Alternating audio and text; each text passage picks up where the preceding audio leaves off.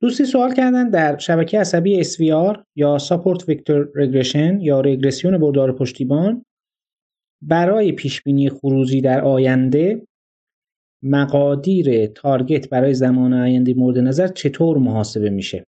حالا احتمالا مثلا پیشبینی سری زمانی منظورشونه یا حالا موارد دیگه. ببینید کلا ربطی به نوع شبکه عصبی هم نداره این کلیه. شما هر مدل یادگیرنده هم از شبکه عصبی شبکه فازی عصبی هر چیزی که طراحی می‌کنید آموزش می‌دید مادامی که آموزش این تمام نشده بله اون موقع معنی داره data ی input و target و این مسائل. ولی وقتی می‌خواید آینده رو پیش بینی کنید یا مسئله رو حل بکنید در محل کاربرد اصلی اون پیش بینی بکنید اینجا دیگه data ی target اصلا ندارید. معنی نداره. ربطی هم نداره که مثلا مسئله شما مسئله رگرسیون مسئله پیش بینی سری زمانی طبقه بندی یا هر چیز دیگه هر نوع مسئله یادگیری نظارت شده ای که وجود داشته باشه هم از classification یا regression اینا رو وقتی که مدل رو طراحی کردید آموزش دادید دیگه تمام میشه. بعد از اون دیگه می‌خواید استفاده کنید. در مقام کاربرد در اون اپلیکیشنتون دیگه داده ترین اصلا معنی نداره که حالا بخواد داده مثلا فرض کنید بخش تارگت و اینا هم داشته باشه. خیلی ساده. شما می‌خواید مثلا مثال می‌خوام بزنم. می‌خواید از روی سری ویژگی های ساده که راحتتر قابل اندازه گیریان یه چیز درونی رو مثلا برای یک بیمار توی کاربرد پزشکی حدس بزنید. خب هزار تا بیمار رو به عنوان داده ترین و تست و اینا می‌گیرید استفاده می‌کنید یه مدل می‌سازید. حالا نفر هزار و یکم شما می‌خواید اینو استفاده کنید. اصلا می‌خواید ببینید که چطور هست. دیگه اینجا داده تارگت نداریم. اگه داشتیم که اصلا چرا نیاز به این شبکه عصبی بود؟ ما نداریمش اصلا.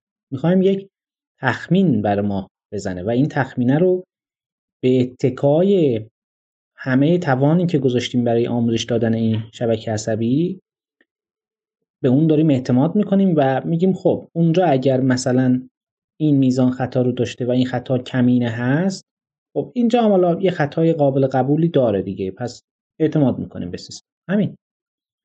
شما در حقیقت موقعی که می‌خواید حالا به قول این دوستمون آینده رو پیش بینی کنید یا هر کاری شبیه این می‌خواید از این شبکه عصبیتون استفاده کنید. یعنی دیگه از وارد از فاز ترینینگ وارد فاز یوزج ما شدیم. ما الان داریم اینو استفاده می‌کنیم داریم به کار می‌بریم. دیگه پس چون روند آموزش این تمام شده پس معنی هم نداره data ی target مثلا یه مهندسی رو حساب بکنید مثال خیلی واضح ترش اینه. یه مهندسی یه کارشناسی یه کسی. رفته دانشگاه چهار سال 6 سال هر چند سال درس خونده. خب آره. آخر هر ترم آخر هر نیم ترم. یه آزمون ازش گرفتن. پروژه داده. چه می‌دونم تمرین حل کرده که مطمئن باشن که این خوب یاد گرفته اون چیزهایی که باید یاد بگیره. ولی وقتی رفت دیگه سر کار استخدام شد اینو هر روز که نمیاد ازش امتحان بگیرن. اصلا تارگت نداره. بهش میگن این پروژه رو داریم. اونم میره با توجه به چیزایی که یاد گرفته. اینو حلش می‌کنه. تارگتی وجود نداره اینجا. چرا؟ چون اینجا دیگه محل کار اینجا محل آموزش نیست. محلیه که باید از اون دانشش استفاده بکنه. اینا مثل همونه. لذا تارگت اصلا معنی نداره. وقتی شما از شبکه عصبی دارید در لایه کاربرد استفاده می‌کنید. چون تمام شده. انگار یه چیزی بتونیه دیگه قابل تغییرم نیست. خوب یا بد هرچی از همونه دیگه از فاز آموزش خارج شده.